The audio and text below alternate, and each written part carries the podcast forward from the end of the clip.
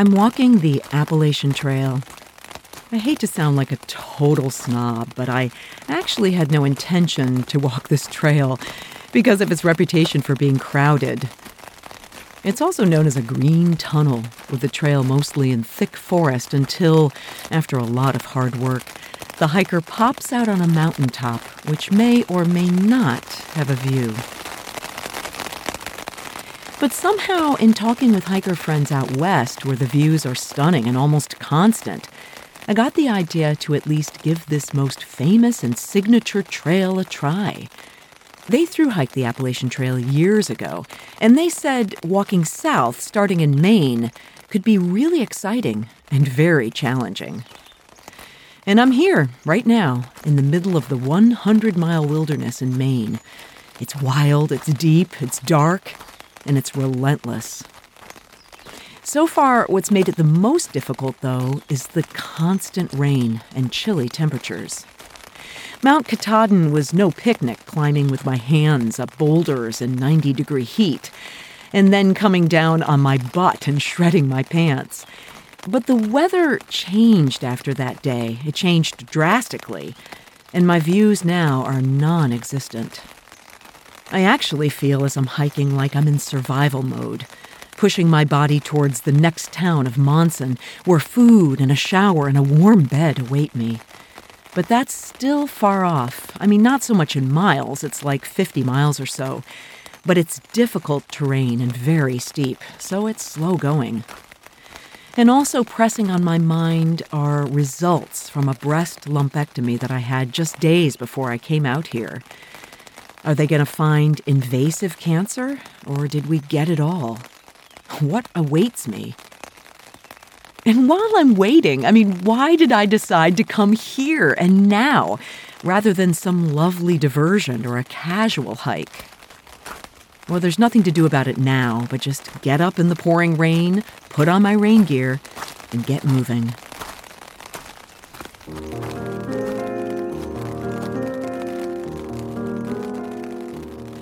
You're listening to Blissful Hiker Podcast. I'm Alison Young, the solo, female, middle aged, titanium reinforced, long distance backpacker, blissful hiker. I know I probably need a name change like In Search of Blissful Hiker. Well, this podcast is a series of personal essays, and I call them audio narratives. They couple storytelling, found sound, and my own flute playing, and I explore a journey of self discovery where I share the sometimes unglamorous but vital truth about empowerment as badass people who really don't need permission to blaze our own trails in this journey that we call life. The trail after five days is getting harder. The German woman Ingrid and I hiked together for the first three miles to a road. Both of us set up a food cache with a company called Appalachian Trail Hostel and Outfitters in Millinocket. We are in a wilderness with no services, but there are forest roads that come in here, and they're accessible to campers, boaters, fishermen, hunters, and of course, outfitters. Now, it's not cheap, but for a fee, the outfitters deliver a bucket of food to the secret location in the woods not far from this road. And it helps break up the trip, which for a hiker on fresh legs, this entire wilderness can take about 10 days to walk through. Pink ribbons lead to a tarp hiding seven buckets. One has shoes written on it, and it's empty. Shoes, you might recall, is the trail name of the hiker from Kentucky who I met on top of Katahdin. As we walked down from Katahdin, he, without trekking poles and in bare feet, gave me all the gritty details of his life story. Well, Shoes is moving pretty fast, and he's well ahead of us now. I don't care. I'm moving well enough and I keep moving, which says something. Right now it's pouring rain and it's cold, and stopping is making me shiver. So I move fast, taking all of my food out of the bucket and loading it into my bear bag inside my backpack. There is a bag of chips in here I packed as a treat, and I eat them while I pack.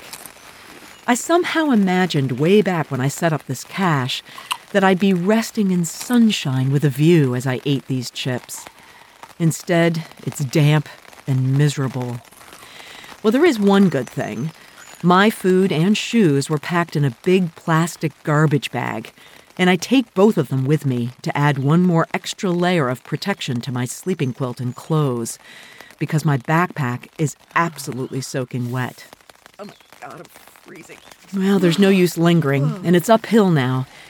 I'm out of breath for sure, but warmer almost immediately. I like hiking with Ingrid, but our paces don't match on the uphill, and I move faster. And along the way, I meet some more Nobos or Northbounders finishing their hikes. One of them stops to talk with me, a cancer survivor, who tells me he feels blessed for every day that he has.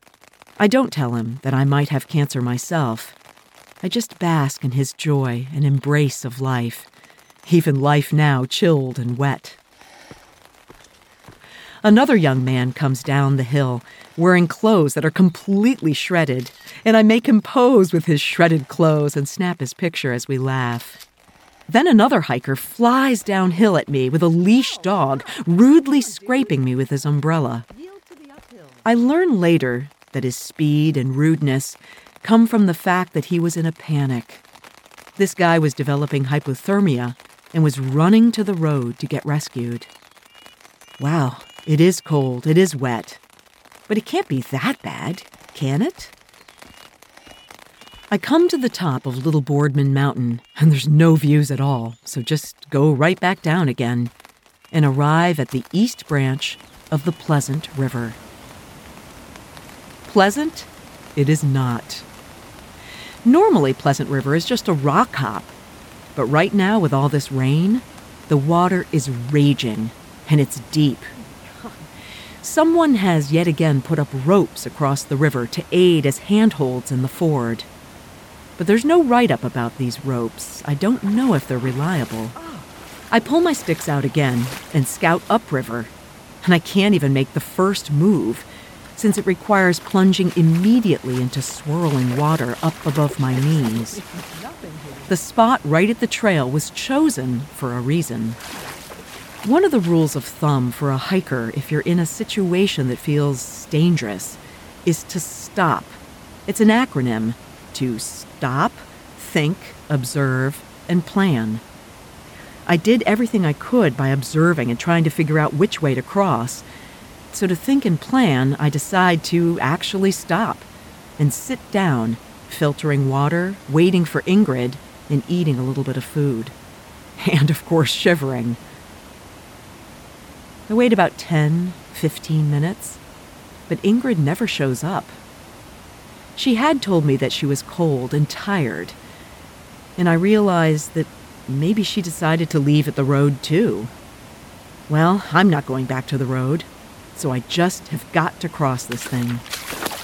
That initial move, stepping into the water, terrified me because the water was so high. So maybe I can approach from the other side to get in. This requires climbing up on top of a boulder and then sort of letting myself in slowly to the water, like going into the deep end of a pool. It's really deep, but right here is an eddy, and the water isn't fast. I reach high for the rope, and once I have it in hand, I slowly move forward to the rocks, where the water is moving faster. Once I reach them, I turn sideways and crab myself into the water, bracing against the rocks as the current bashes at me. I slide one foot over the other and jam it against the rock. As I'm moving, one foot gets stuck. Very carefully, leaning against those rocks and holding onto the rope, I unwedge my foot and move it carefully ahead. A slip right now could be catastrophic. But forward I go, and then small stones, and I'm out of the rapids. I'm shaky, I'm wild eyed, I'm strong, and I'm rejuvenated. I did it. I look back, and still no sign of Ingrid. So I walk through a gloriously dreary forest lightened by flowers and the complex music of a winter wren. The trail is steep now, climbing into the big mountains where a shelter rests in the flank of the Whitecap at 3,642 feet. Up is easy for me, even in rain, and the trail makes me happy, lined with trillium and rhododendron. The view's misty, but a stream crashing next to me. And there it is, the lean to. Safety. How did the trail crew get this lean to here? Did they carry each board up one at a time? Oh, it's got to be helicopter. The lean to sits in a tiny hollow next to Logan Brook and a waterfall falling into a pool surrounded by large ferns. It looks like something straight out of Hawaii, if it got down to 40 degrees in Hawaii. The Sibs arrive, and we all cuddle in as fast as we can. Soon a power hiker joins us named Hoover, quietly squishing in next to me. The rain makes a plunkety plunk sound like a pinball machine on the tin roof. It's six o'clock, and there's nothing to do now but sleep and wonder about tomorrow's big and exposed climb over the Whitecap, plus three more peaks. Am I going to see anything tomorrow? Doubtful. And just how am I going to keep going in this weather? Well, if I get up first, the Sibs and Hoover will be right behind me, and that'll keep me going. Plus, sheer, stubborn willpower.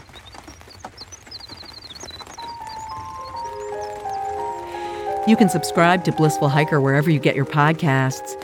And if you listen on Apple, please leave a review. Reviews help the show get discovered. You can support the show financially as a patron on Patreon. Help me get on trail to collect sounds and create these stories. You can find a link to Patreon in the show notes or at blissfulhikerpodcast.com. That's also the address where you can find other episodes, the blog, see pictures, and contact me, blissfulhikerpodcast.com. Next week, sheer willpower does get me over those four peaks, plus a few more peaks.